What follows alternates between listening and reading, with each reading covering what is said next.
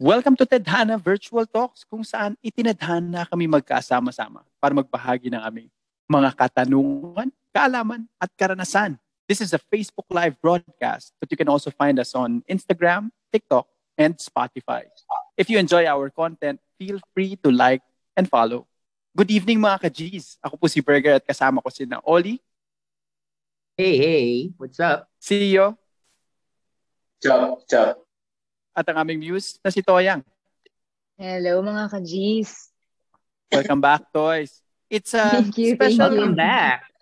We missed It's a very special virtual talk, uh, Wow! virtual review tonight because it's the movie universe's origin story of one of the most prolific and well-known comic book characters. The story revolves around Arthur Fleck, afflicted with psychiatric disabilities. We get a glimpse through his mind as he navigates his relationship with his society and his own mind. In 2019's Joker, we see how years of abuse can change the course of history, not just for one person, but for the rest of Gotham for years to come. Spoiler alert lang. We'll be discussing potential spoilers ahead. Watch or listen at your own discretion. Fast trivia. This movie stars Joaquin Phoenix and Robert De Niro. Cinematographer uh, Lawrence Sher. Music by Hildur Gudnadottir. Production designed by Mark Friedberg and costume by Mark Bridges. Guys, have you ever felt like no one was ever on your side? The same way that Arthur Fleck felt. Oh, I, I- think everyone would agree there's a certain point sa buhay natin where we feel like we are all alone, that no one bothers to listen. Ako na na-feel ko yun at at some certain level of ano, um, at different points in my life, na-feel ko siya every now and then.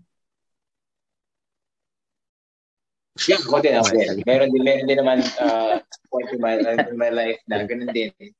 Pero not to that uh, Arthur Fleck level. Hindi pa sa ganun. Kasi I still have my friends with me. Nice. Are Where are you your sure? friends? Where are your friends? Are you Kung, sure? kung friend, kung friend niya lang yung unano pa, yung naging best friend niya yun, isiguro siyang malulungkot. Kaso hindi niya naging friend eh. Kasi siya, yung pati yung, yung midget, midget binubuli din eh. So, Ang tanong kasi Pero dun eh, friends sila eh. hindi sila friends friends. sila, di ba? Oh, in a way. They're Friends co-workers. sila, oh. They're Acquaintances. just co-workers. Ah, Pero so, dahil Ah, katrabaho natin si Toyang dito sa Tedhana, ibig sabihin, hindi mo friend si Toyang, ganun ba yan? Oo, Juan? hindi, hindi ba yun? Hindi ba yun? Hindi, hindi. ka talaga. Thank you, Simon. Hindi, ah. hindi. Thank you for the revelation. Niligtas niya kasi yun. Niligtas niya yung midget. Di ba? Hindi niya pinatay eh. So, So baka one way yung relationship. Baka sa kanya, friend niya yun, pero dun sa una, ano, hindi. Kasi pareho silang binuli. Actually, hindi niya sinabi. Pareho silang- O, hindi niya sinabi. Di ba hindi niya, hindi niya sinabing friend, hindi niya sinabi na friend kita eh. Ang sinabi lang niya, Hmm. you're parang the nicest person, you were the nicest person to me, parang ganun. Pero he Hmm. never mentioned that he was a friend. Pero sa sa sa pinapalabas ata ni Joker, anong nung film, para bang he, he's not really looking for friends eh. No? Para bang magandang point nga yun eh, na wala siyang pinanggit doon na kahit sinong kaibigan niya so that you feel more that he's truly alone. Hmm. Totoo. So, ibig sabihin nga, Simon, Ano, For ano you. yun? Oli? for you, Simon, ano talaga, hindi niya friends yung dalawa. For you talaga. It could, maybe it's just a figment of his imagination. Kasi di ba doon sa movie, hindi naman niya sinabi kung nangyari totoo o hindi. Lahat. Ah, Ah, doon, may mga ibang scenes doon na may mga ibang scenes doon na after yung ano, yung third act, nakikita mo na na ah, may mga iba imagination niya lang eh. Tulad nung Yap, yap. ah, yung kay ano, yung kay, kay so, yung kay Sophie ano. Ano mga pangalan ng Hmm. ano niya? Ng ng Neighbor niya yun, di ba? o yung neighbor niya. Mm. Di ba? Totoo yun. Hmm. May mga ibang parts din may maybe y- ano ah Yun lang yung hindi totoo. Mm. Sige, daanan natin siya mamaya ulit. Hmm. I- explain ko rin kung bakit sa tingin ko uh, yung ibang parts lang yung hindi totoo and the rest are are Mm-hmm. true.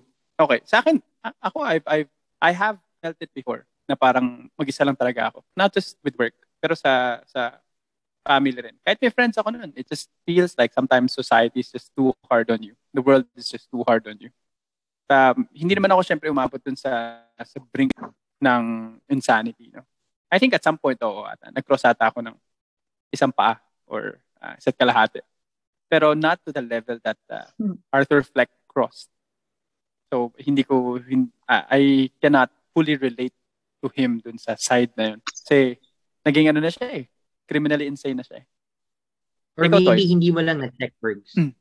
Ano, ano, ano? ano maybe, or maybe you weren't checked for the longest time. Ano, ano, sorry, Maybe you ko need to be checked again. Ah, pa- para Ah. magpa-check ulit. Pwede, pwede, pwede. Mm. Pwede, pa-check na, pa-check ka namin, Bergs. Pa-check natin. kinakabahan nga ako eh. Pag ikaw yung check eh.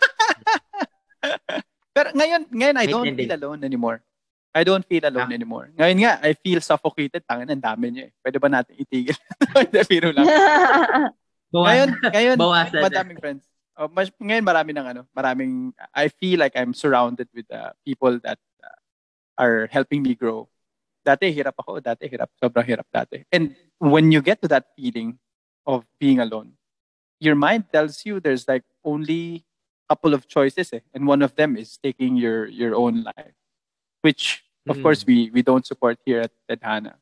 Pero that's what goes through the minds of of other people. Uh, sad to say, sa kanya, he chose not to take his own life, but to take the life of those that he thinks deserve them. Ikaw, Cha, ikaw, uh, Toy, Ako, medyo iba yung sagot ko eh. Kasi ako ay, ay, not that I like, pero parang mas, I decide by myself. Eh. So normally, kapag meron akong decision, laging, it's not for everyone's, um, it doesn't please everyone. Pero at the same time, ah, parang I stand by my, my ground na parang, parang susuportahan ko yun, yung decision na yun. So I don't I know I'll be alone. Parang ganun eh. Parang alam ko, alam aware ako na I'll be alone and I'll be supporting this decision alone. Hindi pa naman ako umabot dun sa point na parang mab- mababaliw ako na dahil mag-isa ko ginawa yung decision na yon. Hindi. Pero minsan, meron ako mga points na parang it's not delusional. Pero alam mo yung nai-imagine mo yung sarili mo din doon. Parang meron siyang, may part siya doon, di ba, na parang na-imagine niya na nandun siya sa game show. Tama ba Mm. ako? In-imagine niya Mm, na yeah, nandun siya. yeah. Parang may, meron ako mga ganong when I when I want something to happen para sa akin or in my life, parang I I make flashes in my mind na parang iniisip ko na nandun ako sa sitwasyon na yon. Ganon. Mm. Pero yeah, yeah, I I do feel alone more often than not, pero it, it's a choice. Choice ko yun eh. Kumbaga, it's a conscious, uh, it's a conscious decision. Hindi dahil sa ganun yung na, na, nadidikta nung nung environment ko or nung mga tao sa paligid ko. Mm. na, na nag-get Yung- kita doon. So ako na, dati na envision ko yung sarili ko na nagpo-podcast kasama yung mga friends ko and Sobrang bola. naging dream come true bigla. Sa sa simula ng film, mapapansin natin yung pacing niya kagad. Tsaka ini-establish kung gaano ka ka routinary, gaano ka routine yung buhay niya. At ang masaklap doon, yung routine sa buhay niya ay puro na lang hardships. You can feel the emotion in the film eh. Through the screen, you can you can feel the emotion of how he was feeling. I think Joaquin Phoenix did such an incredible job at portraying all those hardships, not just with the way that he spoke or the tone of voice or the words that he chose, but with the body, body language siya. Ang galing. Uh, what do you guys have to say about uh, Joaquin Ako, Phoenix's uh, acting? I mean, hindi impressive. It's just really outstanding. It comes to uh, acting niya. And obviously, uh, a lot of purists, purists eh, would compare him to Heath Ledger. And that's unavoidable.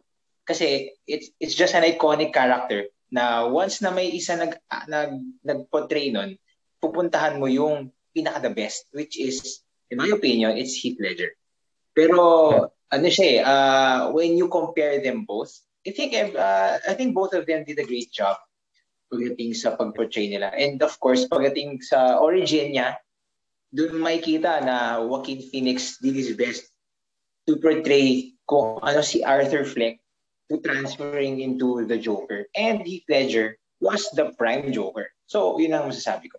And pagdating kay hmm. ano, Joaquin Phoenix, ano siya eh, uh, ito yung parang, ito, ito talaga yung best movie niya na panood ko. Second na lang yung sa Gladiator. Kasi yung dun siya na, yung villain niya, yun, oh, yun, yun yung villain na talaga magaling siya eh. Doon mo makikita na, ano ah, it could be number one siya, pero sa akin number one tong Joker sa akin. And better ano, agree ako sa siya, di ba? Hmm. Mm. You would, oh, p- pwede, no? Method actor nga ba si Joaquin Phoenix? I mean, method acting not only yung from... ginawa oh. niya for Joker. Oh, ah, yung ginawa niya, oh, yun. yung ginawa oh, niya method, method acting. Kasi he really had to lose 56 pounds yata, mm-hmm. if I'm not mistaken. Sobrang mm. payat niya. Role. So, The, even emotionally eh. Talagang, hmm. it's so human. Hmm.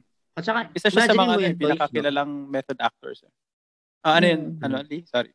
De, pero imagine niyo yan, no, 'di ba? Yung pag-lose lang ng ng weight na sobrang drastic. I, I think hmm. ang hirap i-handle noon as a normal person. I mean, ikaw, alam hmm. ko work mo 'yun. Pero when you're there, lalo na pag everyday, syempre hindi na hindi na normal yung kinakain. I mean, for sure yung diet niya iba. And mm. even si si Coach Simon, CEO sabihin niya na ano yun eh, um, hindi healthy yung sobrang bagsak na. Mas Parang nag-crash ano, diet siya eh. Mas wild Christian pa rin si ano, Christian Bale. Christian yung Bale. talaga the machinist. Mm. Yung mas wild yun. Uh, mm. mas, ano pero, di ba, pero, pero di ba, Simon, di ba, maniniwala ka na hindi healthy yung ganung Oo, oh, hindi healthy yun. Um, hindi healthy. Yeah. Pero, mm. so, dun, dun mabibitib ka. Yun, believe ako talaga ako pagdating sa ano niya, hmm.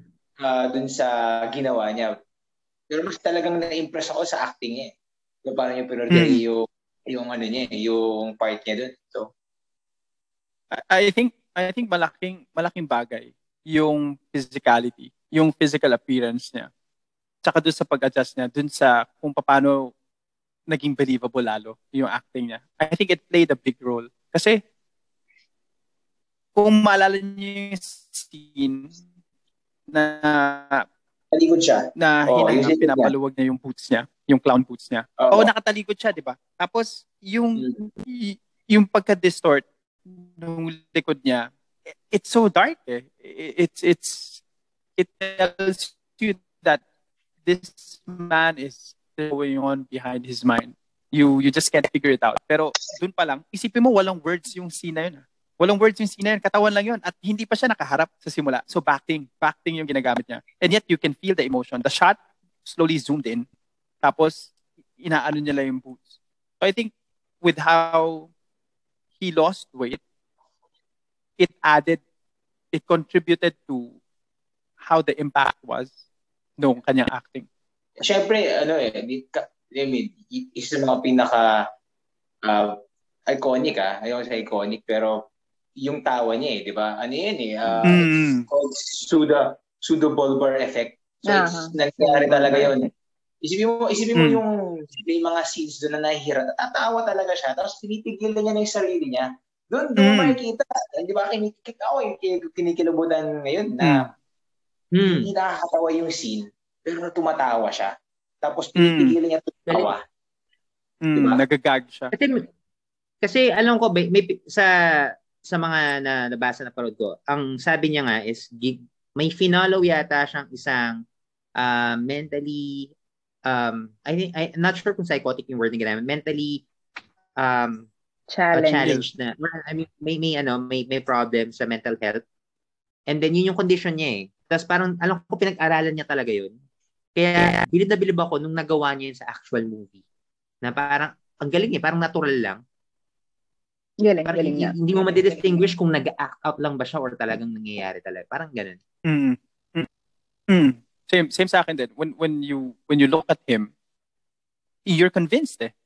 Pero sa, sa akin, oh, convinced ako na there's something wrong with him. But as a portrayal, I I see it still as as uh, a theatrical one. I- Pero hindi ko ma-explain ah, ng maayos. Pero you you feel that it's real, but you know it's it's it's in a film kumbaga. Na, na nagigets ko yung nagigets ko yung sinasabi. Mm. Yung way of acting niya kasi is very very humane eh. So parang you feel Mm. like you're you're connecting. Hindi mo nararamdaman na may screen, na may film. Parang na, Mm. nararamdam na very raw yung emotions, yung facial expressions Yep. and everything. Get, gets ko yung Yep. sinasabi ko. Parang ganun, Mm. ganun nga din yung tingin ko. Which which is based on a comparison dun sa film ni Martin Scorsese na ano, Taxi Driver. Taxi driver. Ah, taxi driver. Of comedy. Yan yung mga ganun. Kasi both napanood ko and nakikita ko talaga na comparison pareho. Makikita mo na parang napa, pag nakapanood mo yung Joker, tapos pareho sila ng ano, na elements. Okay. Mm. O atake Mm. elements. Ganyan. Mm. Mm. Mm. Kahit Maraming yung- ano eh. Ah, Mm. yung Go, ano pa, Bergs, ah, kasi, kasi pinag-usapan natin predecessors kanina. Um, coming off from Jared Leto's ah, style of Joker, na very, ako, Mm. all honesty, hindi ko talaga nagustuhan. In Mm. every angle, hindi ko nagustuhan yung Jared Leto, ano, ah, Joker. Mm. Parang Yung crazy kasi yung ginawa- atake niya dun eh.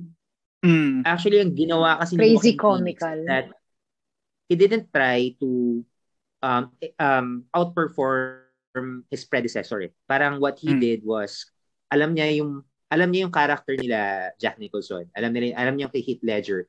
He didn't try to imitate or try to uh, outperform those characters. Mm. Naniwala siya. Ang ang sabi nga niya sa interviews niya, he he loved the thought about the character in the script, uh, the script kung paano yung story and yung vision ng director for the movie. So it's not going to be something na out of the comic book completely na Mm. kailangan ganito siya ka-crazy, kailangan maging um yung media influence is very ano, very um very big big ang impact. Hindi eh. Ang inisip niya talaga is yung character itself eh. Natuwa siya dun sa idea na itong isang ah, tao na may challenge with his mental health, parang how would it feel like to be that person?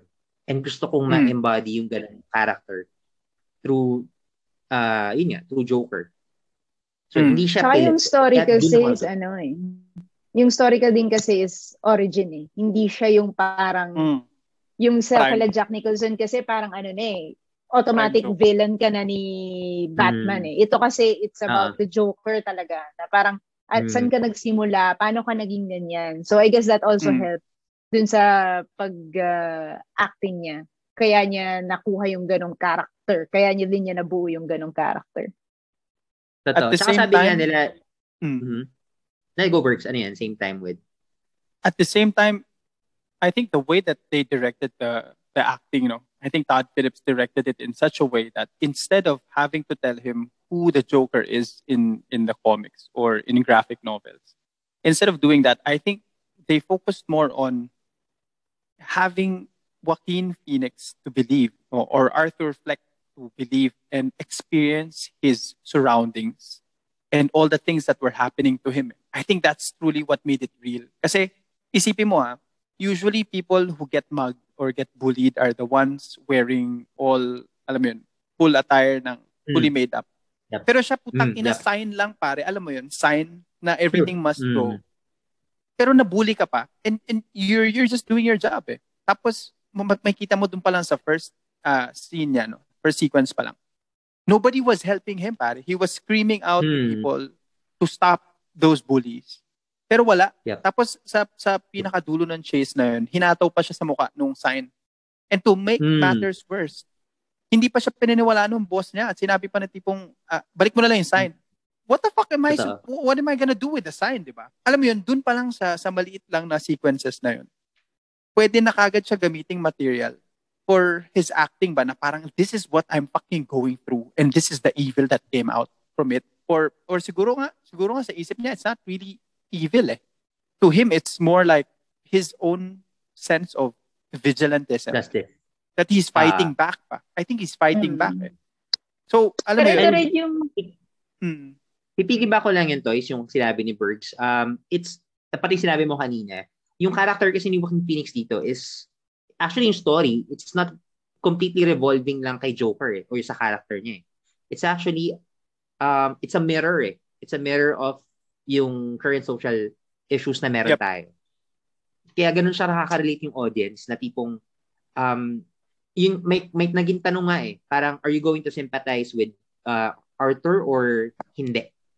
And mix yung ano eh, mix yung reactions ng audience. Like for me, pwede, oo, yung iba hindi kasi nga um it's evil in nature yung mga acts niya eh. Pero tulad ng sinabi mo, Bergs, parang is it justifiable ba? Or kasi yun yung result ng um, uh, ng environment na parang kinalakhan. Pero may ano, may interview si Todd Phillips kasi I mean contrary to popular belief na the movie is dark, the movie is gritty. Ang Hmm. sinasabi niya is it's really all about kindness and empathy. Parang it's it's what it's really saying na parang siguro Mhm. parang reverse psychology, 'di ba? Na parang what what the character, what Joker or what Arthur really needed was someone to be kind and someone to Mm, empathize mm. with what he was feeling. Na if Mm. only someone did, baka hindi siya Yes. naging ganun. Yes. Parang It's more of like a call to action eh. Parang call to action sa Ah. toys, no? Parang, Parang oo, this is oo, reality oo. and this is Mm, what we mm. are doing or ano, parang Oo. Or- Na parang the or question is if you could if you could be kinder to someone or you could have some compassion, parang you could help. Parang you could help Mm. someone, you know, survive one day. At Or- yung parang parang ganun yung parang- nagiging dating. parang sinasabi toys na ano no na if we could have been kinder with everyone or with with um yun nga, kapwa natin the Joker could not have been created parang we created the Joker Ah, ah. oh, you created the Joker, correct. Ganun, no? Parang ganun. Ah, Actually, revelation galing. sa akin si Todd Phillips kasi director siya ng Hangover, di ba? Tama ba? Siya. Hangover Director. trilogy. Oh. ano Oo, first alam ko first wow. movie niya to na parang first movie niya to na parang on um serious movie yata niya compared sa mga nauna tama ba dun Bergs Ah, kung hindi ako nagkakamali Mm, sa sa pagkakaalam ko din. Ano nga, ma- Kaya nagulat ako na siya yung director. Thriller daw to. Kung pinanood ko, parang drama eh. Diba? Drama to ah. Hindi to thriller. Ano? Um ah, ah, yung sa sinabi kanina ni Oli na it's a reflection of uh, of his environment no. Uh, I think I think it's it has some merit to point out that this story is not just about Arthur Fleck or the Joker. The story revolves also around Gotham City. Kasi yung sinasabi Hmm. Toys kanina na na tipong kung ano yung ginawa sa kanya, no? Tapos sinasabi ni Oli kanina na kung paano siya tinrato. That's Gotham City. eh. That's a representation Hmm. of Gotham City. eh. Para sa mga sa audience natin na ano nagbabasa ng comics, no? They they're familiar with how how crazy fucking Gotham is ba? How, how fucking crazy it is. At kung kung anong uri ng mga villains yung nabubuo niya. Hindi lang puro kasi sa Marvel no, kung i-contrast na, lang natin siya with Marvel. Marvel usually ang ang villains nila ah, nanggagaling sa nanggagaling sa yung iba experimentation no kagaya ng mga superheroes sila Internal sa experimentation. Oo. Oo. Mm. But this one, this one, this this is I think a prime example of how how society changes the person talaga. Kasi si si Arthur Fleck, it was a combination of how he was brought up and how he was uh, brought up by his family Mm. and at the same time by Gotham City. Sa Yep. adult la- most Yeah, of his it's- adult it's- life. It's the chaos. It's a chaos. Ang kung saan siya nakatira eh. Chaos eh. It created him. Mm. Yung sakit ba niya, yung, how do you pronounce it, Simon? Udo Bobar. Yun. I think. Ano na ba yon? Mula pa nung bata pa siya? Or na, nag, ano na lang yun? Nag-progress? He, I think mula bata pa. Kasi uh, doon Ah. sa doon sa review, doon sa folder, ah kung maabutan mo na yun, boys, yung, yung part na yun. may may part doon na sinabi doon sa folder na caused by brain injuries, ah, caused by Hmm. the abuse. PTSD. So, nung bata kasi siya, ina-abuse Lalo siya ba? hinahayaan, I think the worst thing that we have to mention then, hinahayaan ng nanay niya na i-abuse siya Hmm. nung kanyang stepfather. Step, stepdad. oo. Mm, adopted Tapos, mom. Yung yun adopted mom niya. ah, adopted Oh. parents niya, adopted parents niya. Sobrang, yun yung ano eh, no? Yun yung, kahit doon eh, makikita mo yung character ni Arthur Fleck na kahit yung mother niya, sobrang tinake advantage yung innocence niya. To the point na hanggang pagtanda, siya pa rin nag-aalaga sa nanay niya. Mm. Mm. It I was think kept ganun- as a secret eh.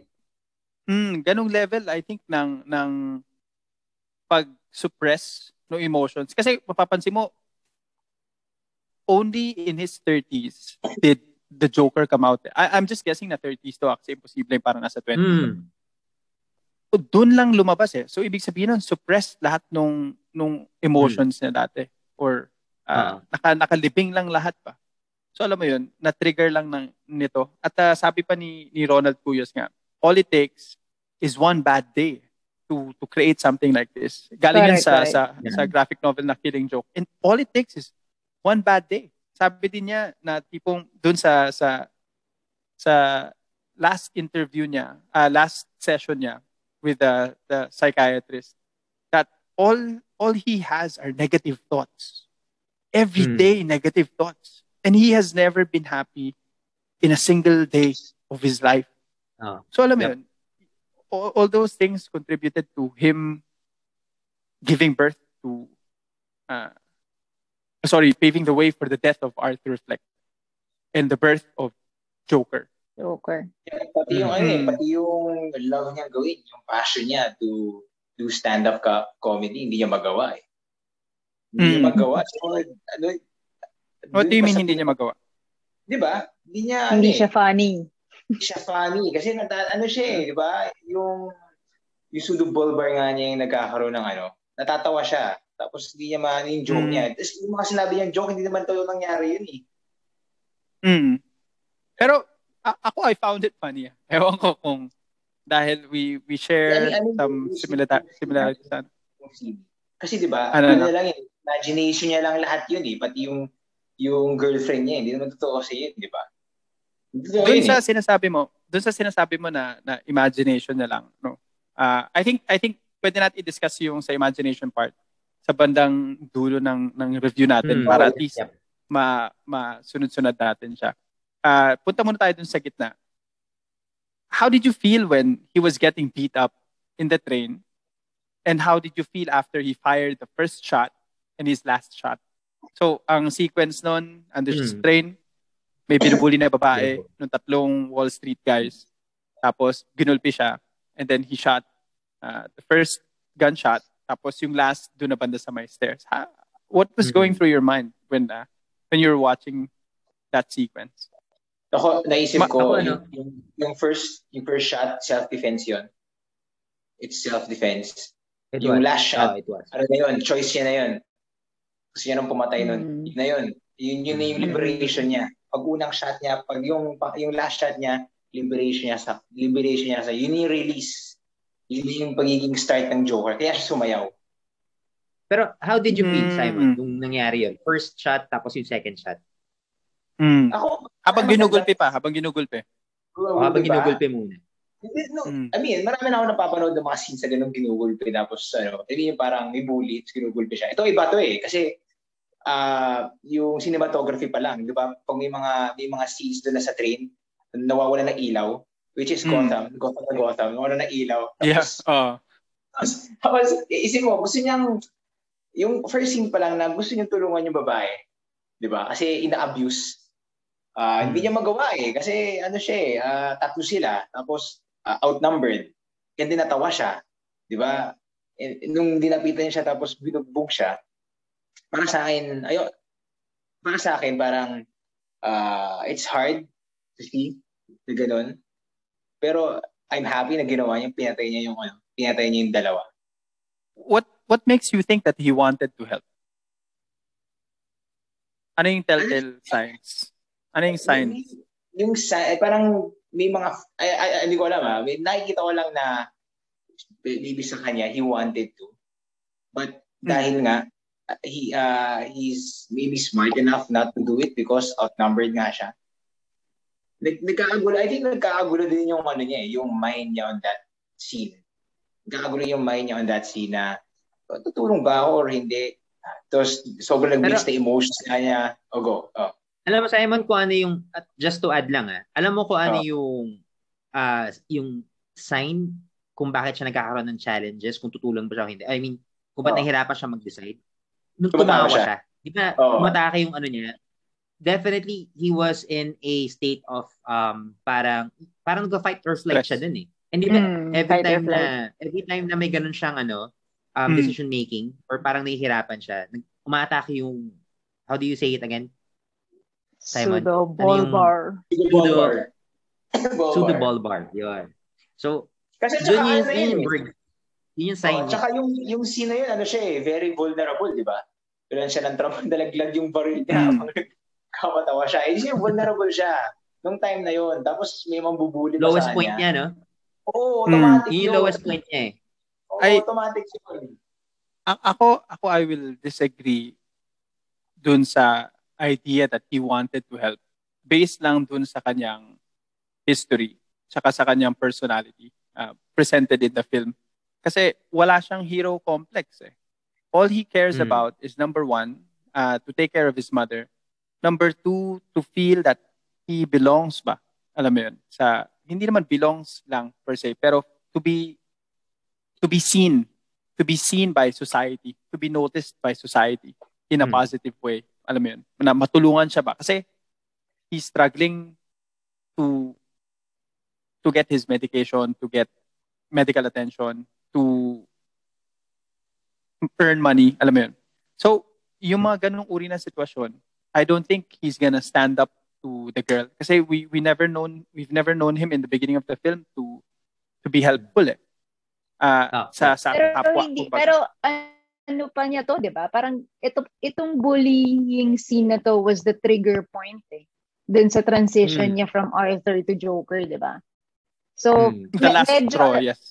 Oo, parang medyo agree ako doon kay Simon na parang ano, parang ito nga yung parang liberation part niya. Na, na, nag-agree ako Mm. doon na, na it was self-defense and maybe he Mm. wanted to help. Pero yun nga eh, parang na kumbaga siya pa yung nadali. Parang ganon. Mm. Yung yung liberation sa- part. Mm. Go go. Mm. And then, yung ano lang, Bergs, um, I mean, hindi ko naman, hindi ko naman, hindi naman ako magdi-disagree sa'yo. Kasi sabi nga is, wala naman right or wrong eh. Ang sa akin lang is, sa tingin ko, nung nagkakaroon siya ng conflict between, uh, sa sarili niya, kung tutulong siya or hindi, may, may feeling ko ah, at the back of his mind, he wanted to help because he wanted to be recognized as well by other people na, what, Mm. tinulungan niya. Yung Mm. magki-thank you ba na, Uy, Bergs, Mm. thank you, tinulungan mo ako doon. Ah, o kaya, uy, Mm. Paps, thank you. Ano bang pangalan mo? Yung mga ganun. Kasi no one Mm. even dared to, parang ano eh, ah, I mean, no one ever uh, showed their gratitude sa mga ginagawa ni Joe. Sige, go, Simon, ano yan? I would agree also sa sinabi ni Oli. Kasi Mm. syempre, isip mo, society, society, ano ka na eh, parang society is fucking you up and then vulnerable ka pa. Pag nakita mo yung ano na yun, maybe sa at the back of his mind, uh, he wanted to help just to say a little bit of uh, accepted by society itself. Pero Mm. it's, it's up to debate eh. It's up to debate kung ano ba yung nararamdaman niya doon. Maybe, I mean, I think Sige. I think what was oh go Ali. Ikaw muna Ali. Tapos meron pa ako isang ano dyan eh, parang interpretation ko, personal interpretation Mm. ko. Kung ba't, yung, alam mo yung tawa doon, yung tawa niya doon, para sa akin, it was a, um, a mirror on how, uh, ang tawag dito, parang nakakatawa, it, it's a big joke eh. Nung siya yung nasa ganung posisyon, imagine mo yung mga gumulpi sa kanya, I would assume na they're also minorities. Kumbaga parang ano sila eh, um, mga Hindi outcast sila minorities. society. what's the- Employee Gumulpi sila sa. Wayne, Wall di Street ba? guys. Sa Wayne. Enterprises. prior the Wall Street, ano, yung first incident, yung ginulpi siya ng mga Ah, bata. Oh, Ah. So I think yung yung group of uh, mga youth na yun, I think they are minorities din eh. Baka feeling ko parang mga thug sila na, yung mga out of school youth, parang ganun yung feeling ko. Mm. Ang Hmm. ang nakakatawa kasi doon is minorities um, bullying other types of minorities, which is nangyayari talaga sa totoong mundo. Um, tapos nung nabaliktad, 'di ba walang tumutulong sa kanya? Mm. Nung nabaliktad yung situation na siya na yung may capability tumulong. Mm. Nakakatawa lang kasi parang pag ako ba yung napunta sa ganung sitwasyon, dapat ba tumulong ako? So parang Mm. yung interpretation ko na ang Mm. laking conflict nun. Mm. I I think I think uh based din dun sa sa pinakit sa mga present dun sa movie no. Uh, I think what was going through his mind in the train was not that whether he should help or not, but more of because uh, more of he just has a basic understanding of what's wrong and right. Gaya nung sinabi niya Mhm. sa, sa, sa, nung binigay sa kanya, nung isa pang clown, yung barel. Nasabi niya, Ah. I'm not supposed to own a gun. I'm not supposed to have a gun. So, he knows what's wrong and right. And at that Mm. moment, alam niya na mali yung ginagawa, pero I don't think it's in his nature to to help din eh. To Kasi help dun sa interview niya with Murray, nabanggit niya din na I don't believe in anything eh. 'Di ba? And for Mm. you to do to take action on something that you think is good, you need to have beliefs eh. Hi- hindi rin naman natin sabagay. pwedeng sabihin na tipong nasa nature niya yun to just help other people. I think because he doesn't believe in anything, he will be willing to help out. Kasi he's had he's had uh, other opportunities. He had an opportunity there to to help out. eh. Pero it's just simply not in his nature. Pero of course, gaya na sabi niyo, it, it is open to debate. Yep. Ganun lang yung pag-interpret ko sa kanya. So how how did you feel, Toys and uh, Ollie, nung binubugbog siya? At uh, nung pinaril niya at uh, yung last shot? Mabot ka doon, ako talaga doon. hindi, hindi, hindi. Pero na, Ah, okay, na- okay, okay. nakabasa ako ng review. Nakabasa ako. Ah, okay, okay, okay. Na, na, Ikaw, Lee, nasad, Lee. nasad ako, nasad ako doon sa ginulpi siyang part. As in, parang sabi ko, shit, wala pa bang, wala pa bang ikaka, mas ikakaawa yung character na to na parang Mm. was the uh, parang unluckiest fucking day of his life. Lahat nangyari Mm. sabay-sabay. Mm. Tapos, magugulpi ka pa sa ano sa train. So, nung binaril niya yung una out of self-defense, binaril niya yung pangalawa, parang I had a sense, uh, I had a feeling of relief eh, na parang they deserve it. They deserved it. Parang ganun. Tapos, nung hinabol niya yung pangatlo, hindi ko nga alam kung parang it's more of parang yung feeling of contentment. Kasi may hate ka eh. Na pent up, Mm. na, na build yung hate mo dun sa tatlong Wall Street guys eh. Na nung Mm. binaril niya yung pangatlo, namatay, parang, I, I don't know, ako na, na, na feeling ko parang they, Parang okay, avenged. okay lang. Oo, Oo. parang okay lang. Parang it, it felt a sense of justice, kahit konti. Mm. Ang hindi na okay is yung mga sumunod, I think. Akala ko, akala ko sabi ni Oli, na nungkot talaga ako eh. Sana lang dumating si Batman. Hmm. Bata pa si Batman noon. Oh, sa, sana dumating si Batman, no, tapos tatanungin ni Joker, uh, uh, parang, parang, who the fuck are you? Tapos sabihin ni Batman, I'm vengeance. Kung, Pero, si, an, an argument can even be made that uh, the Joker created Batman. oh, Dahil dun sa naman laging na- sinasabi. Oh, Yeah. Pero pero ituloy natin yung mas mas exciting yung discussion na yun Ah, mamaya. iba na yan. Oo. si doon sa scene na yun, sa pagpatay niya, I think ha, the self-defense continues up until he shot the third guy. Kasi para siyang ano eh, parang frenzy, alam mo yun, nasa frenzy ka na eh. It was only yung point ng ah, parang na nahimasmasan ka na. The, the point was only after you completed the whole thing. Sa tingin ko lang ha.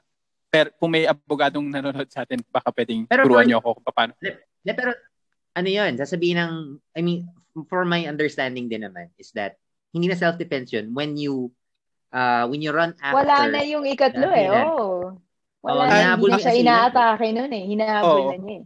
ang ang ano kasi ang ang kanilang parang ah, pag-define nila no i, i- pagka meron kang time na planuhin siya doon mo lang pwedeng masabi sa cases ng self-defense na na talagang murder na yung ginawa na homicide na talagang ginawa o murder na stick to murder kung halimbawa um nag-cheat yung nag-cheat yung asawa mo sa'yo tapos Mhm. ah, nahuli mo sila pinatay mo eh so- sorry Ah. hindi to self-defense ha pero inaano ko lang yung sa Ah, kung halimbawa pinlano mo na patayin siya, pa, tapos mahuli, pinauwi mo, sinintay mo sa plano ka, doon pwede. Pero ito, con- continuous yung event kasi. Continuous yung event. I mean, he could have ran, oo, totoo. Pero doon sa sa moment na yun kasi, wal, wala ka dun eh, wala ka sa sarili mo nun eh. Alam mo yun? Uh, I think a defense can be made that uh, all three, all three were, were uh, for self-defense. Even though na tumatakbo na sila, kaya lang malamang tangin na bakla kasi yung putang ina yun eh. At Ah, saka I- wala kasi siyang license, Hmm. wala siyang license to carry birds eh. So, doon Ah, pa oo, lang na ibang- siya eh. ibang ano yun, Oo. ibang I mean, ibang ano kung- na yun. Hmm, gets, gets, gets. Nagigets ko naman Mm-mm. sinasabi mong ano.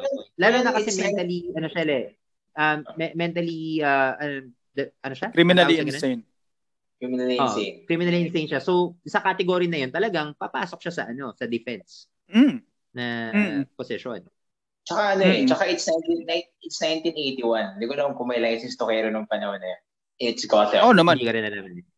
Oh naman. Pero Gotham. Gotham City kasi. So alam mo 'yun. Ah. ah, walang kahit na may ganung laws noon. I don't think uh, The ini-implement or are, there are ini-enforce no ng, rules. ng sagad. Oh. Sabi pala ni Paulo Labog Toy sa Toyang Natix present. Wow! Hello Paulo Labog. Salamat Yun. po. Nandiyan ka. Present.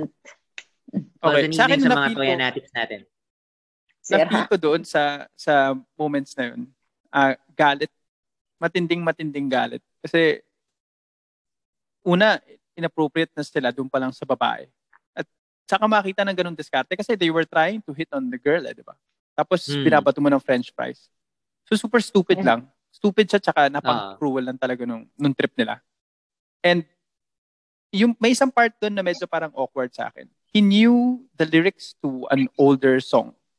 Pero nas pero Wall Street guy siya. He doesn't look like the part na tipong uh, Here Come the Clowns. Parang Mm. I, I think it was out of his character, but maybe there's just no better song than the song that he sang uh, Mm. during that that sequence.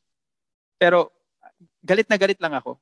And when he shot the first guy, ang pakiramdam ko parang you could have blown off another couple of shots. Kaya lang kasi ang gamit niya revolver. So I think six Mm. or seven shots lang meron yun. Six lang siya. Tapos ah. yung pangalawa, dalawang shots ata. Tapos dun sa pangatlo, Mm. naka, nakatatlo ata siya dun sa, sa pangatlo. Ah. Tapos, nung tapos na yung pangatlo, parang alam mo yun, may, may relief pa. May relief na finally he fought for himself. Kasi isipin mo ha, Di ba? kaya, kaya i-argue ko ulit na na probably hindi siya willing tumulong dun sa babae. Kasi siya nga, it takes that, it takes such a bad day for him to even fight for himself, let alone somebody else that he doesn't know. So, nung, nung pinaril na niya, yung pangatlo, I, I felt a sense of relief. And I think yung paglabas niya sa sa sa shell niya, I think nangyari yun dun sa sa banyo. Hindi nangyari Yeah. dun sa train. I think dun sa banyo kasi dun lang dun lang parang nag-sink in eh. Parang I did this. I'm finally out. I, I'm I'm finally free, kumbaga. Sa tipong now I I- I've done something that I wanted to do for so long. Yung dance na yun, pare, Kasi yung, yung- yung buong sayaw na yun. Mm. I would, I Iba would kasi give, yung sayaw niya, iba yung sayaw niya nung una eh. Nung una kasi Ito, parang ito. constricted yung sayaw niya eh, di ba? Parang controlled. Mm. So, Mm. for me, ang interpretation ko nga rin dun is controlled pa yung emotions niya at that time. Mm. Hindi katulad nung nangyari na ngayon na parang liberating, di ba? Lalo na nung sa stairs. Mm. Ah, sa stairs, yun talaga.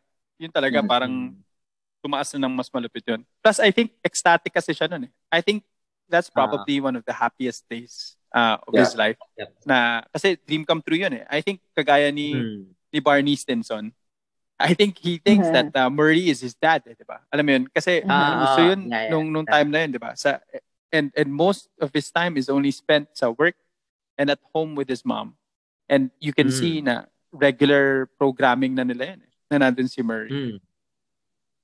Yeah, I would, I'd like to add also sa bathroom scene na Hmm. ano, uh, di ba, of course, yung slow dance niya. We we props also to the to the music kasi Mm. dun sa Mm. translate eh. Yung music mismo, doon mo mararamdaman na ano eh, emotionally Mm. empowering, empowering tapos it's the transformation. So it's a really good scene lalo na sa bathroom. Sometimes Mm. maybe it's hard to watch kasi uh, it's hard to watch to see na after killing those guys and then going to the scene na magsasayaw ka, parang it's a little bit weird. weird. Kasi may mga Um, ibang Ako na, ako na, natuwa ako dun. Oo. Oo, kasi Mm. parang ang liberation na niya eh. Parang he found himself eh. Parang ganun. Pero I, I felt, I felt happy para sa kanya. Eh, Yun nga, eh, parang nag, nakisympathize ako sa part na yun. Eh. Parang he Mm. deserved it. Kailangan Salamat niya Kasi Kaya- finally you stood up for yourself. Parang ganun. Yes. Mm. Yep, yep. Salamat Tama. kay Hilder Gutna daughter for the music na so beautifully composed, dun- ex- especially dun sa scene na yun. Ang galing, ang galing nung, ang galing nung Ano pag-set ng scene na yun. Tapos yung, yung shots yung- mismo. Ano yun? Sige, Come on, go. Sige, sige. I mean, Also do sa mga music, for example, sa Batman, ganyan din eh. I mean, uh, ama- na-amaze ako lang pagdating sa mga sa Warner Brothers when it comes to sa mga Which score. Hans Zimmer. Hans Mm. Zimmer. Yung ano, uh, Dark Knight. Yung mga ganyan. Mm. And this, this movie, pagdating sa score, uh, talaga, masterpiece. Oh, kasi yun yung mag, mag ano eh, magdadala ng emotions mo eh. Kasi meron ka na ng visuals eh. You can see the acting from from Joaquin Phoenix na eh. So, sa sa auditory mo, yun yung magdadala talaga, yung yung song. Kung papanoorin mo siya na madaling araw, mas intense pa lalo para sa akin. Kasi wala kang outside distractions eh. When you see the film and it's just you and Joaquin on the screen, mas mas malaking impact. So, ah, highly recommended panoorin niyo siya ng na mag-isa. Ibang ibang level siya ng ng kagandahan. Mag-isa na madaling araw ah. Mag-isa na madaling araw, yes. Kasi walang walang distractions eh sa Parang- sa Parang madaling horror. araw. Parang iba yun. ah. hindi, hindi, hindi, hindi.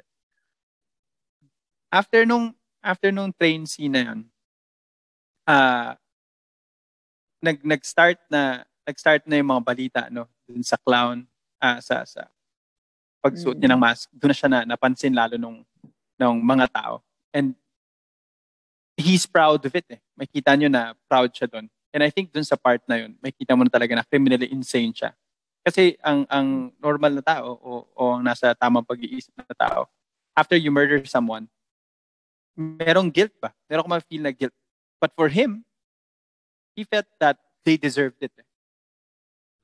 I guess kasi it's a release eh. Of, of Mm. all the feelings that were bottled up. And, Mm. and dun, after yun, di ba, yung scene na nanonood siya ng TV tapos si Thomas Wayne, uh, may sinabi siya Ah. about that. Mm. And, I mean, syempre yung, uh, yung mom niya na may connection Fan. kay Thomas Wayne. Fan, fan. Uh, personally, para sa akin, ah, dito sa scene na to, it's risky. Ri- very risky na there is a connection with these a Wayne and kay Arthur Fleck. It's uh, pagdating sa, lalo na sa mga Batman fans, yung mga sa comics, it's risky to put in. I did, uh, hindi ko sure kung it did work for you. Uh, and they made it parang uh, medyo ma, ma courageous sila na gawin yung gawin yung ano na to, yung plot na to. What do you think? Kasi ako parang risky, pero it worked in in in in a way in ways. It worked, pero ito lang siguro yung part na hindi ko gusto. Ito lang. It's nitpicking, pero kung may Kaya part lang hindi Wait, ano yung nangyari? Anong nangyari? Anong connection? Sorry. If I Um, may ask. si si Penny Fleck, yung mother ni Arthur Fleck, used Mm. to work for uh, Thomas, Thomas Wayne, Wayne. Ah. uh, 30 years ago. And she she was uh, she's delusional then. Meron din siyang mental illness. At uh, during the time that uh, he was working with Thomas Wayne, inadopt niya si Arthur Fleck. So ngayon, Mhm. dahil delusional nga si Penny Fleck, she claims that the mother of his child is Thomas Wayne. But the father. it's the impossible father, because uh, but it's impossible because Arthur Fleck was adopted. Mm. Dun sa, sa Okay, sinasabi okay. ni Simon, sa sinasabi ni Simon, I think it works because it makes sense. Eh. We're coming from the POV, from the point of view of Arthur Fleck, and I think they executed it quite perfectly for you to think na parang Yeah, ang, ang sinasabi ah, ko lang, kinonect it's, nila it's talaga. risky. Yeah, it's it's a Not- connect mo sila. It's it's risky. ah. Not- it's risky. not not necessarily kasi kasi she it was only mentioned that she worked with Thomas Wayne eh. No, personally kilala siya ni Thomas Wayne I think because meron nga siyang ah, meron siyang ah, medical illness. So syempre mababalita 'yun sa sa buong company but it never said that they work closely together. So sa dami da, sa dinami-rami ng employees ng ni Thomas Wayne it makes sense eh kasi pinakita nila na akala nila na konektado talaga. Pero if you if you come from the point of view of those that work with Thomas Wayne or Thomas Wayne himself, it makes sense kasi sa dinami-rami ng employees niya, isa lang ito ba? Pa- paano ko ba explain? Um, hindi siya yung ma- parang sa sa Filipino teleserye na tipong ang tatay pala niya ay yung head ng kumpanyang ito. So magmamana ng lahat ng kayamanan ay yung anak ko na naging anak mo. Tapos, alam mo, hindi siya ganun eh. It's more of, uh, kung halimbawa, nag, isipin mo parang sinabi na bedista, yung isa bedista, tapos uh, ang ang kapatid pala niya ay yung isa sa mga brothers or isa sa mga deans sa, sa PEDA. Pero isa lang talaga tayo sa mga estudyante, delusional lang talaga tayo at iniisip natin na connected tayo dun sa sa kanila. Na na may sense ba? May sense ba? Yeah, yeah. Um, Pero may sense na. Hmm. May, may sense ka, may sense naman sila. Naiintindihan ko naman yun, ano. Eh, yung sa akin lang Lagi- is, I guess ibig na- ko sabihin. Yeah, oo, oo. Lalo na sa mga, kaya nga, ano eh, kaya nga hati, hati yung, ano, yung mga ibang uh, fans dito sa, ano to, sa movie nito. Maybe because yung, they try to connect it sa Wayne and then kay Joker. So, para sa yun, of course, it worked. Sa akin naman din, oo. Pero tingin ko lang, it's risky. Pero, Para bang- Para bang para bang halimbawa may may ina-idolize ka na hindi wala akong maisip na movie exactly ngayon. Pero parang meron kang ina-idolize na isang celebrity na feeling mo magkarelasyon kayo. Parang yung sa pumatay kay ano kay ah, sa Beatles. Pangalan. John Lennon. Oo. yung bumaril sa kanya, hindi naman talaga siya friend ni John Lennon. He's just a fan, eh, 'di ba? Ah. Pero the way that he perceived himself as far as relation, his relationship with John Lennon is concerned, parang mas mas malalim yung friendship. So, siya lang yung nag-iisip ba na ganun. So, ganun nila kinonect. The same way that everybody else is connected to Thomas Wayne. Hindi ko siya na-explain na maayos. Pero, Hindi, Ah, I mean, ah, na, na, nagagrasp ko yung idea. Nagagrasp ko yung Ah. idea. Oo. Mm. uh, it, it, it initially it does feel like it's it's far fetched. Pero if you go deeper and if you look from other POVs, ma, ma makikita mo na parang oh, oh, pwede nga. Kasi ano lang siya eh, parang hardcore fanatic yung nanay niya. Hardcore fanatic yung nanay niya. And she has attached, she has latched herself to the idea that Thomas Wayne will save them kasi he's a prominent figure, eh, 'di ba? Sa sa society ng Gotham City. So it it makes sense for someone who's delusional to attach themselves to someone in power. That could Kasi- save them, yeah. Mm. Oo, kasi yung isang option nun ay ah, maging maka-Diyos siya eh, di ba? Pero sa halip na mag-turn sila kay God, they look at a pro- prolific, uh, fig- uh, prominent figure who has the power to save them and they attach themselves to to that person. So ganun yung naging itsura nung uh, eksena sa kanya. Okay. Uh, anong anong sa tingin mong doon sa mga sumunod na na sequences na nag-start na siya doon sa sa interview niya. Ay, si Toyang, wala. Ah, Sorry, sorry, sorry. ah, sa, sa sa interview go niya lang, Simon. go lang. Simon, how Sige, how did you feel about about the interview? Kay Murray. Wow, eh, eh yun, yun talaga yung ano, yun talaga yung sila final act sa mga pinakamagagandang scenes na napanood ko. And then, nagkano sila eh. Kasi mo, ina, ina, ina-idolize niya si, ano, si Murray Franklin. Tapos, Hmm. lang makita niya doon sa, ano, sa, sa TV, na pinag, ano siya, ginagawa siyang, ano eh, ginagawa siyang ah katatawanan or ginagawa siyang isipin mo, yung sa, doon sa idea niya kasi na, na uh, he respected this ano figure, public figure. And then biglang makikita niya na ano siya, ginagawa siyang ano uh, uh, parang pinagtatawa siya ng lahat ng tao. And then, then dun sa passion niya pa, so to, be, to do stand-up comedy, ginamit pa siya dun sa TV mismo. So, Pero this is totoo na, hindi na siya delusional. Totoo na. Totoo na yun. Oo, oo, oo. Mm. And then, Mm. And then parang gusto ko rin yung scene na, gusto ko yung part na yun. Before pa mag-start yun ha, is yung interview na yun, is yung sinabi niya na, when I, parang, when you introduce me, call me the Joker. Mm. Wait pa, paano Yun yung niya na-score yung interview na yun? Kasi nahanap yung clip from his stand-up show. Nag, nag-perform siya sa isang maliit na bar. Tapos na, nakuha nung show yung footage. Kumbaga parang naging viral. Kasi Mhm. humahalakak siya mag-isa eh, dahil dun sa kanyang ah, condition.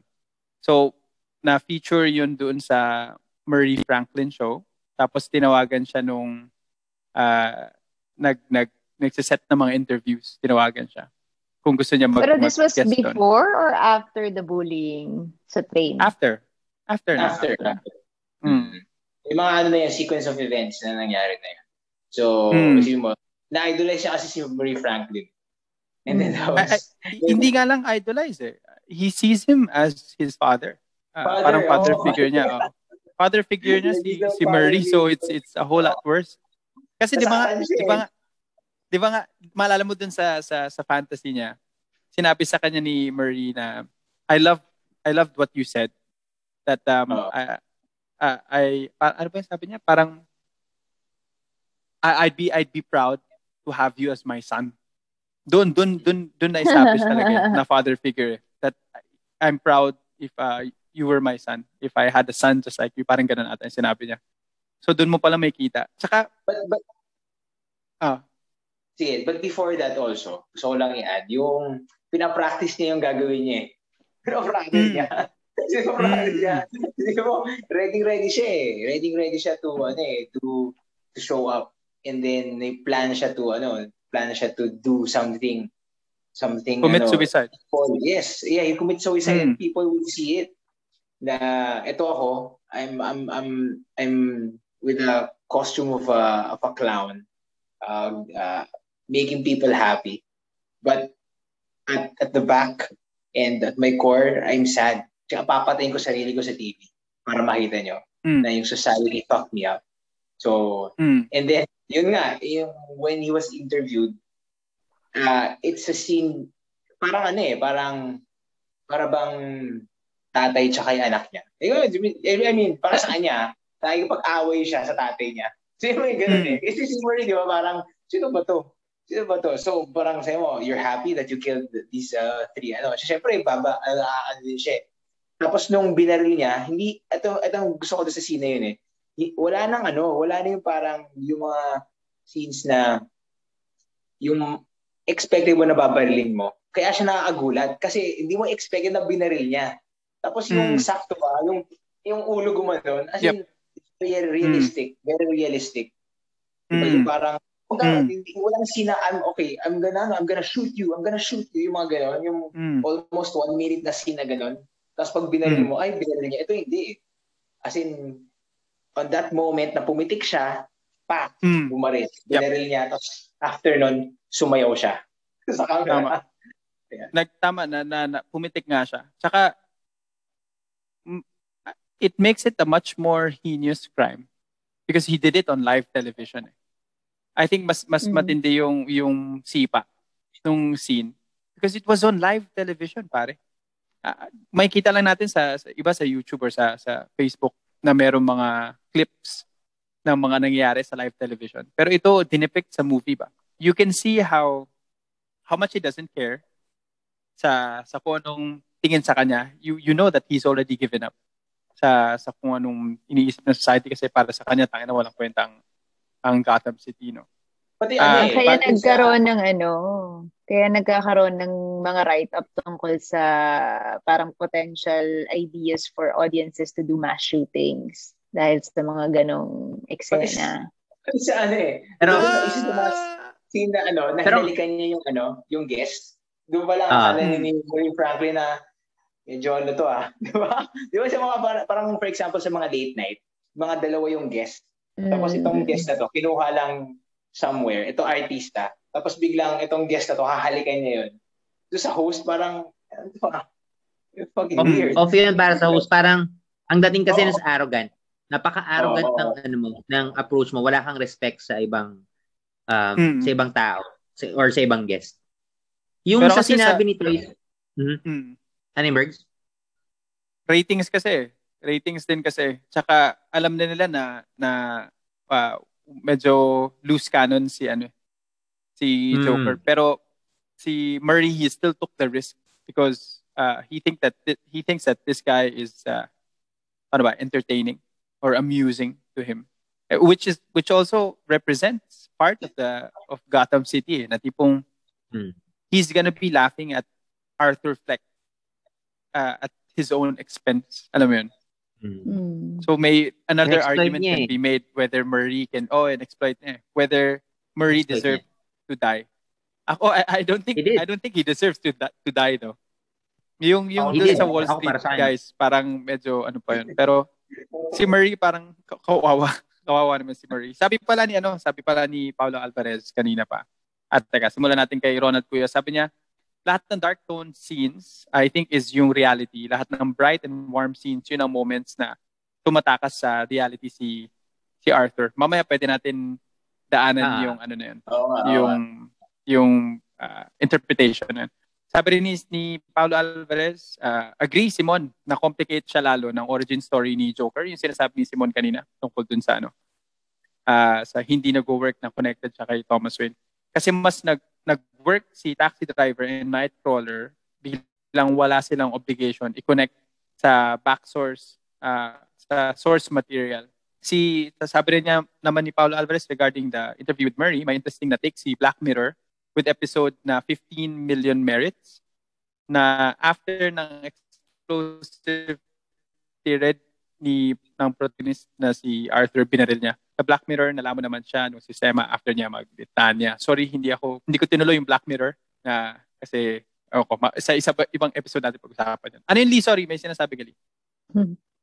uh, ano may sasabi ko kanina? Yung sa ano yata, ay yung if, if he deserved it or hindi, si Murray. Para sa akin, oo. Kasi, um, yung, ang, ang problem kasi with other people is that they tend to exploit other people's, uh, uh, paano ba? Tawag, hindi ko, hindi ko pwede sabing weakness eh. Parang ini-exploit nila yung, um, yung ganong character ng ibang tao just to laugh at. At para may subject ng yung parang ginagawa ng ibang mga marites. Like, kuwari sila, mag, ah, ako naman te, kuwari sila Christopher Fermin, mga Christopher Fermin Ah. pare, di ba? Gagawa sila ng issue for, on a certain uh, personality para sumikat din sila in a way. Parang they get something out of humiliating another Mm. person. For me, Mm. ang, ano nakukuha mo out of it?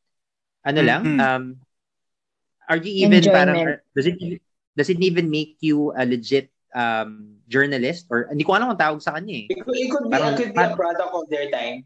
It's the 1980s. Yep. Yeah, nga, Yeah. nga. Mm. Andun, andun tayo eh. Andun tayo sa part na yun. Pero sa akin kasi in, in general, yung, yung ganun kasi exploitation ng ibang tao, especially hindi mo alam na may mental illness pala yun. Y- yung sinabi ni Joker talaga sa dulo na and you fucking deserve it. Talagang par- naramdaman ko yun eh na oo tama, you deserve it. So yun. Mm. Napag-usapan niya ba kanina yung ano, yung gustong gusto ko talaga sa interpretation nung ano niya, yung pag-descent niya sa madness, yung sa sa sa stairs.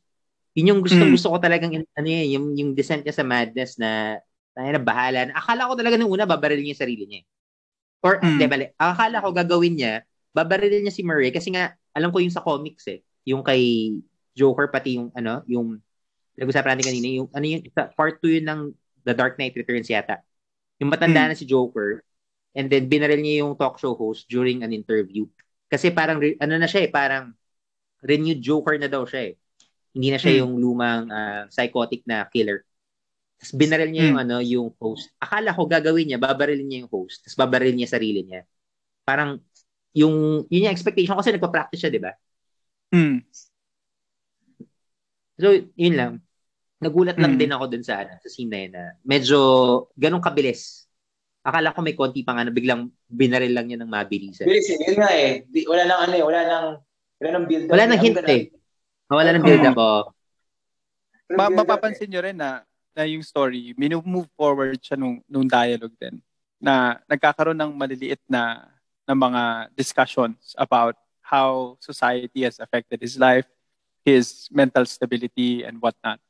Doon din pinakita eh. Doon, I think, doon pinaka inexpose kung ano yung nasa isip ni, ni Joker during that interview that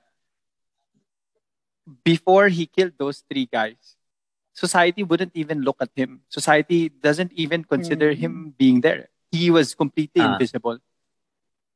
And if that's the type of society that they all live in, parang for him, some people just don't deserve to die. Or some people just deserve to die. Yung pala, baliktad, sorry. hindi hindi not all uh, deserve to live. Pero for him, some people just deserve to die uh, because of uh, because of how they they treat other people, or or Hmm. it's not even revenge. Eh. It's it's simply him acting out. Pangit ng word na acting out. It's just him expressing himself. Yun, yun na lang siguro. It's, it's him expressing himself in a criminally insane manner. Oo. Ang ganda ng pag-move eh. Yung kwento kasi, yung interview na yun, ang ganda na tipong, do you think they Ano deserve to die? Tinanong ni Marie. eh. And he also Mm-mm. created the movement eh. Doon sa movie. He created the movement. Everyone's wearing a Unknowingly. clown. He, Ano he, ba crea- yun? he created, parang he, uh, parang he was the, ano, parang the face of the movement. Uh, Uh, face of Pero- the movement.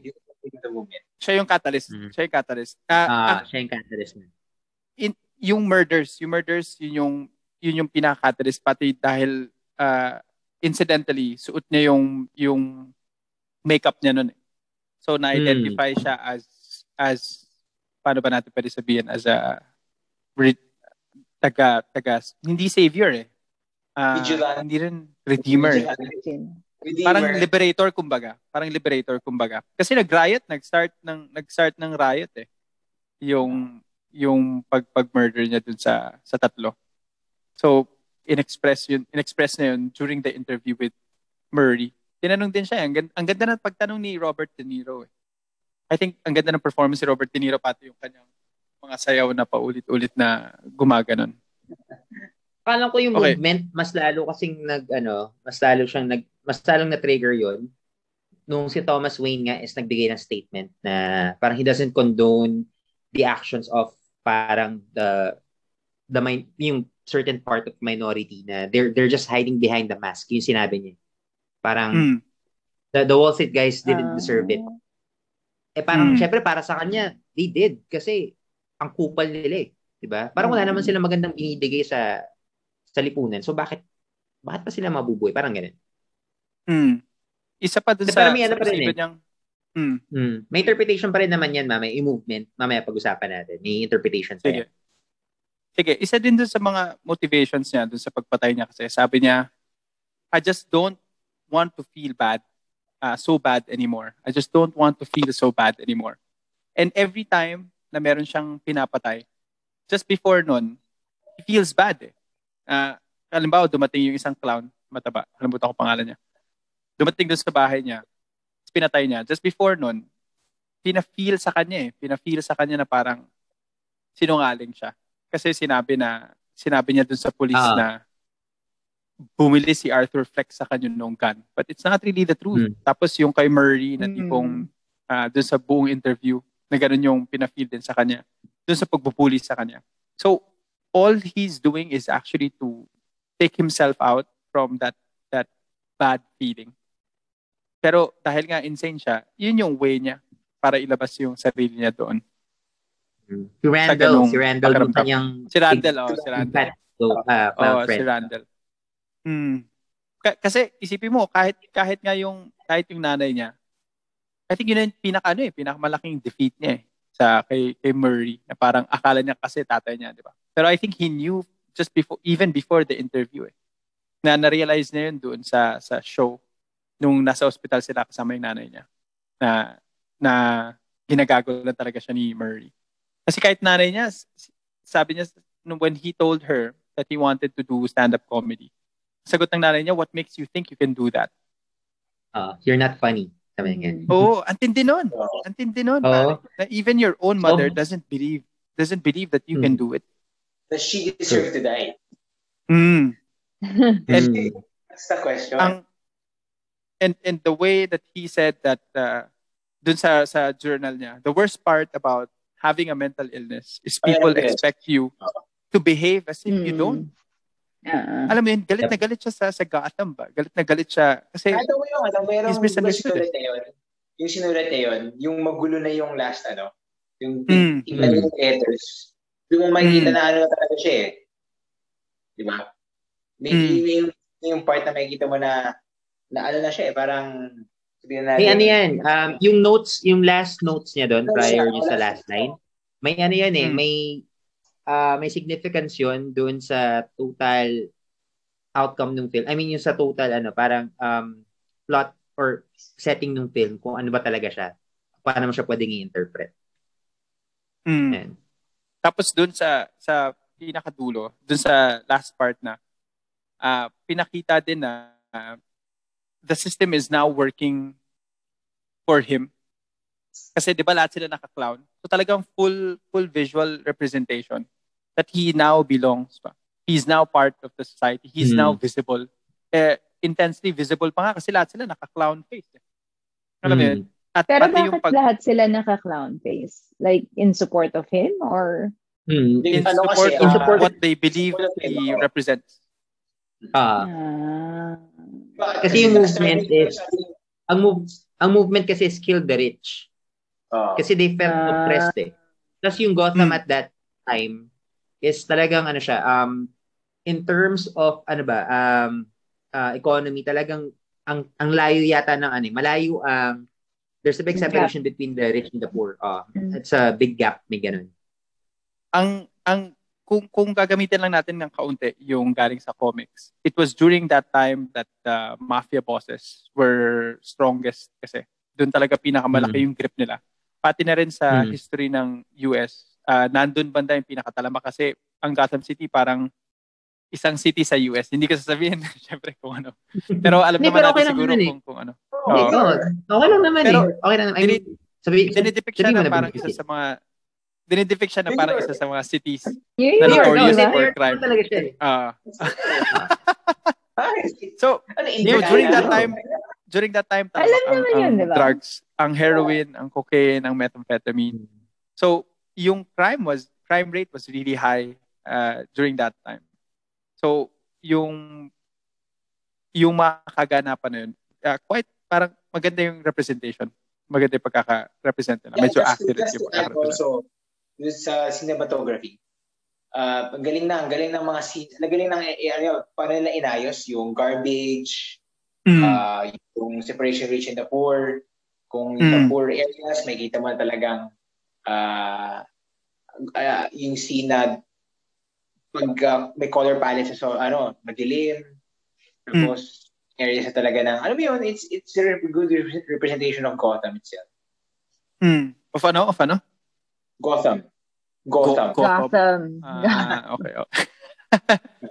Pati yung scene, I, I, I think another argument can even be made that his full his full transformation happened when he was standing on the hood of the car.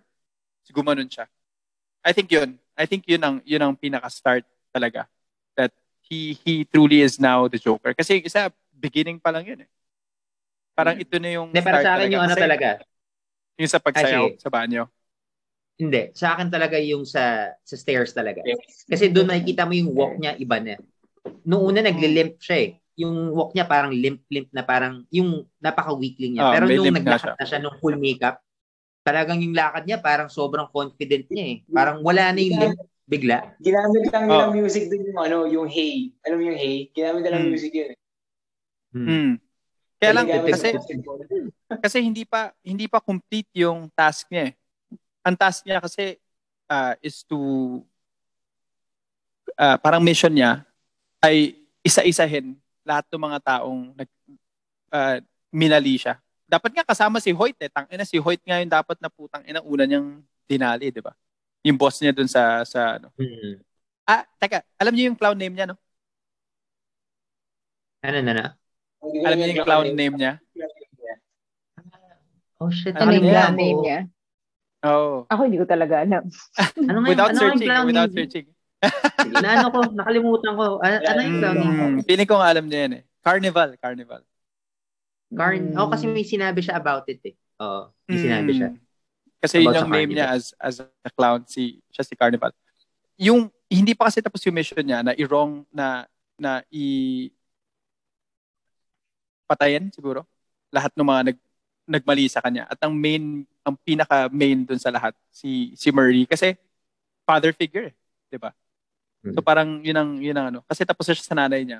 So ito naman si si Murray Mm. na ang pinaka last. So I think ang pinaka pinaka pinnacle ng kanyang transformation will be the one that uh, he was on top of the hood.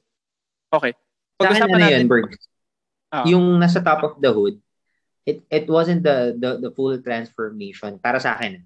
Para sa akin Mm. it was parang the uh the point wherein sa movie or sa parang yung yung mga tao na recognize siya completely doon sa part na yun. Parang doon kilala kilala na talaga siya as who he is talaga. Kasi nung binaril niya si Murray, parang doon na nila nakilala kung sino ba talaga si Joker eh. Siya pala yung Mm. pumatay doon sa Wall Street guys. Eh, prior nun, Mm. hindi nila kilala kung sino, kung sino siya eh. So parang Mm. yun Talaga. yung, parang re, ah, so nagigets kasi sa mo, siguro parang, re, parang yun yung rebirth niya talaga. Oh, yung rebirth niya, oh, rebirth. Ang galing Kasi nun, sa ang galing transformation, I guess yung sa transformation para sa akin, doon talaga sa ano, eh, doon talaga sa pagkapatay niya kay Randall, 'di ba? Nung nag-ano na siya, full on parang makeup na tsaka gear. Parang para sa akin yun na yun. Pero yung rebirth Mm. niya talaga parang nag lumabas talaga doon sa hood ng ano kotse. Mm. Gusto kong Mas ang gusto ganda eh, ko niya, ano niya, di ba? Realization. Di ba? Yun nga, exactly. exactly. Yun na yung Ginano full niya, sign eh, na talagang, yun na, it's it's me. Kasi, kasi yung smile na yun eh, yun ang pinaka-iconic kay Joker. It's not, it's not Mm. really just the makeup, eh, but it's the smile. Mhm. It's the Ah. smile eh. So, uh, I think, uh, ang ganda, ang ganda na tipong mapapaisip ka kung saan ba banda. Para bang marami siyang, marami incarnation na, na inabot si Joker throughout the film. So, he had several transformations based on the stages of his life. Na every time na meron siyang na, napapatay, meron siyang maliit na transformation within it. Pero yung main, for me, yung sa, sa hood talaga. Gusto niya pag-usapan na natin yung ano? ah kung totoo ba o hindi yung lahat. Ah, Maganda yan. ah. Inaano ni Simon I guess kanina. it's about time. Mm. Mm. Gusto mo simulan, Simon? Or uh, Oli? Or Toya? Totoo Go ahead. Ano? Ano sabi ni Pero Simon? totoo, Ano sabi ni Simon? totoo, na, pina- totoo na pinatay niya yung ano niya. Yung, ano ba, ano ba yung, uh, Mother niya? Last scene? Adopted Hindi, yung mother. may last scene. Si Murray? Hindi, Si hindi. Randall? Hindi, pinatay niya yung, di ba, naglaan siya, nasa, Ar- sa Arkham ba yun? Tapos lumabas siya na dumudugo yung, Oh, yung Okay. ano, yap, yap, yap. Ah, okay. Mm. Oh, Oh, yung shrink niya. Yun. Yung guy. Oo, yun. Ah, yung, Oh, yun, totoo yun. Totoo, totoo. Oh, totoo yun. Yung girlfriend Yung- niya, hindi totoo yun. Yung girlfriend niya, ah, I think yung girlfriend niya lang, yung katangi-tanging ah, sa imagination niya lang. Kasi dun meron sa pa, shots- Meron pa. Meron pa. Ano? Alin? Yung comedy, di ba? Ginagano siya. Akala niya, Ah, oo, syempre. Oh, given na yun. Given na yun, syempre. Oh. Pero, yun kasi na-explain na kaagad yun eh. Ang, ang main na iniisip natin, ang pi- pinapaisip mo ngayon kasi, Simon, is if the other parts aren't real as well. Clear, for me, clear siya dun sa movie. Kasi yung scenes, every time na pinapakita yung babae, kung mapapansin niyo dun sa first part ng shot na yun, ng sequence na yun, nakatakip yung girl. Unang shot, nakatakip. Tapos iba ng angle para sumilap siya. Lagi may naka-cover. So dun sa newsstands, naka-cover. Doon sa sa door, pag open niya, naka-cover. Doon sa ospital, unang shot from the side, naka-cover din yung yung babae. And then ah, ilalabas na siya bigla. Tapos dun sa revelation, after niyang puntahan yung babae, kasi dumating din yung pulis kasi pinatay niya din ata yun eh. Pagdating ng mga pulis, pinakita isa-isa na na ah sorry, just before nun, pinakita ni reveal yung tatlong eksena lang na yun.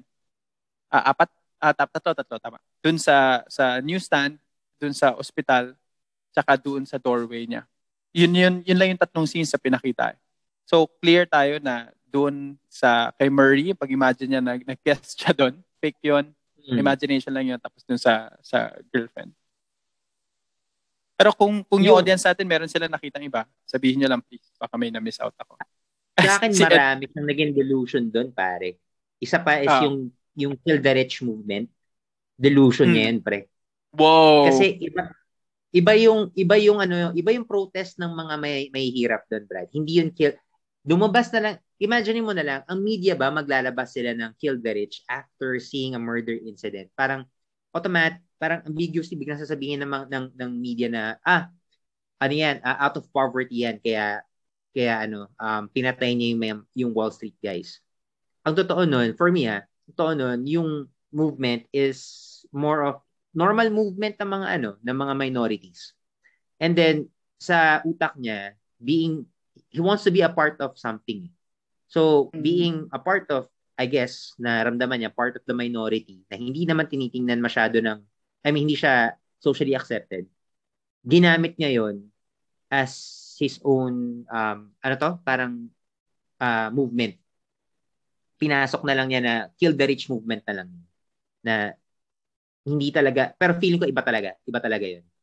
And then Mm. even yung ano, even yung sa part ng, uh, ano to, um, nung una kasi inisip ko yung buong, yung buong ano eh, yung buong movie, nung una iniisip ko talaga parang lahat yung delusion niya lang. Na all Mm. along, nasa Arkham, nasa Arkham Asylum lang talaga siya. Kasi, yung sa, pag nakita mo yung Arkham first, State ano niya, Hospital diba? pa nga eh. Ah, yung first scene niya na ano na naka walang in topless siya, 'di ba nakita mo yung yung constricted yung yung katawan niya na ganyan. Mm. Yun yung ano eh, parang pag titingnan mo parang yun yung itsura ng mga mentally ill patients na syempre sobrang constricted ng ng straight jacket. Parang Mm. all along baka nasa Arkham lang talaga siya. Mm. And then Mm. yung ending nung nagkukwentuhan na sila nung um ano man tawag doon? Yung parang warden ng ano, psychi ng Shrink. psych ward. Yung, Oh, kali- yung psychiatrist niya. Mm. Ah. nung, nung nag nag doon ko lang siya unang nakitang tumawa ng legit eh. Yung ha, Mm. you wouldn't get it. So Yung- feeling ko all along Mm. parang kinukwento niya yung buong scenario sa utak niya. Pero in reality, it never happened.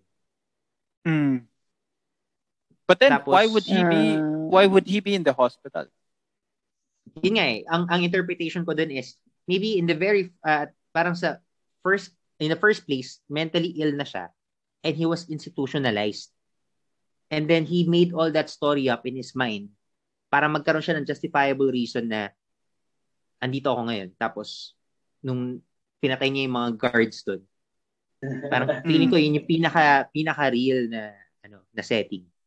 Kasi Ako kung, pwede kung, ako pwede kung, mag-agree kay Oli. okay, Sinabi. sige ko. Okay, so pwede Ganda yan. mag-agree ako na ano, na Nag-agree ka or nagdi-disagree? Sorry. hindi, nag-agree ako kay Oli. Kasi, Ah, ano ang interpretation ko din na may mga ibang scenes talaga na, na hindi nangyari. Because, di ba, Kaya na. after nung after nung movement, bigla na lang nasa ano na siya eh, Arkham Asylum na siya. eh. Tapos after yun, without clear explanation, nandun na siya. Uh, and then, parang, uh, go, Oli, may sabihin ka? Na, napansin niyo ba yung ano, yung gusto niya talaga magpa-institutionalize? Gusto niya mapunta ng Arkham, ng, ng asylum kasi nung kinukuha niya yung records nung nanay niya, Mm. sabi niya nag nag ano siya eh, sinabi niya na pumatay siya ng tao eh dun sa sa record keeper. Tapos sinabi nung record keeper sa kanya, you should get yourself checked, man. Parang ganun. Sabi niya, wala eh. Hindi I niya- mean, tinry ko, Hindi niya pero- sinabi. Hindi niya sinabi na may pinatay siya. Ang sabi niya lang, I did I did something bad. Oh, yun, parang ganun niya. So, Mm. um, sabihin natin na hindi siya hindi siya exactly na sinabi niya pumatay siya. Pero the mere fact na sinabi niya, I, I did something bad, and then parang naghahanap siya ng assistance ng help. Eh. Gusto niya pumasok talaga doon.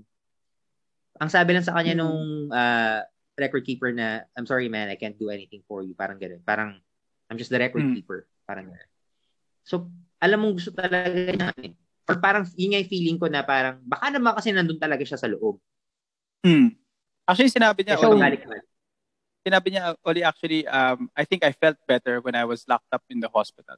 So, galing Mm. na siya sa ano, galing na siya, na-institutionalize na siya dati pa. So, naka, Mm. So, nakalabas feeling- na siya. Ang So baka kinulong niya talaga yung sarili niya to prevent himself for doing further harm. Pero sa utak lang niya talaga lahat yun. I I think sa persona ni Joker, uh, it's it's not part of his uh, repertoire na Mm. to protect others from him. Kasi Ah. kasi he's, Oh, he's just the yeah. most insane fucking criminal Yun, villain sa sa sa buong Arkham. DCU eh. Ibang, nasa ibang level pare siya. No? Lagi siya nag-stay dun eh.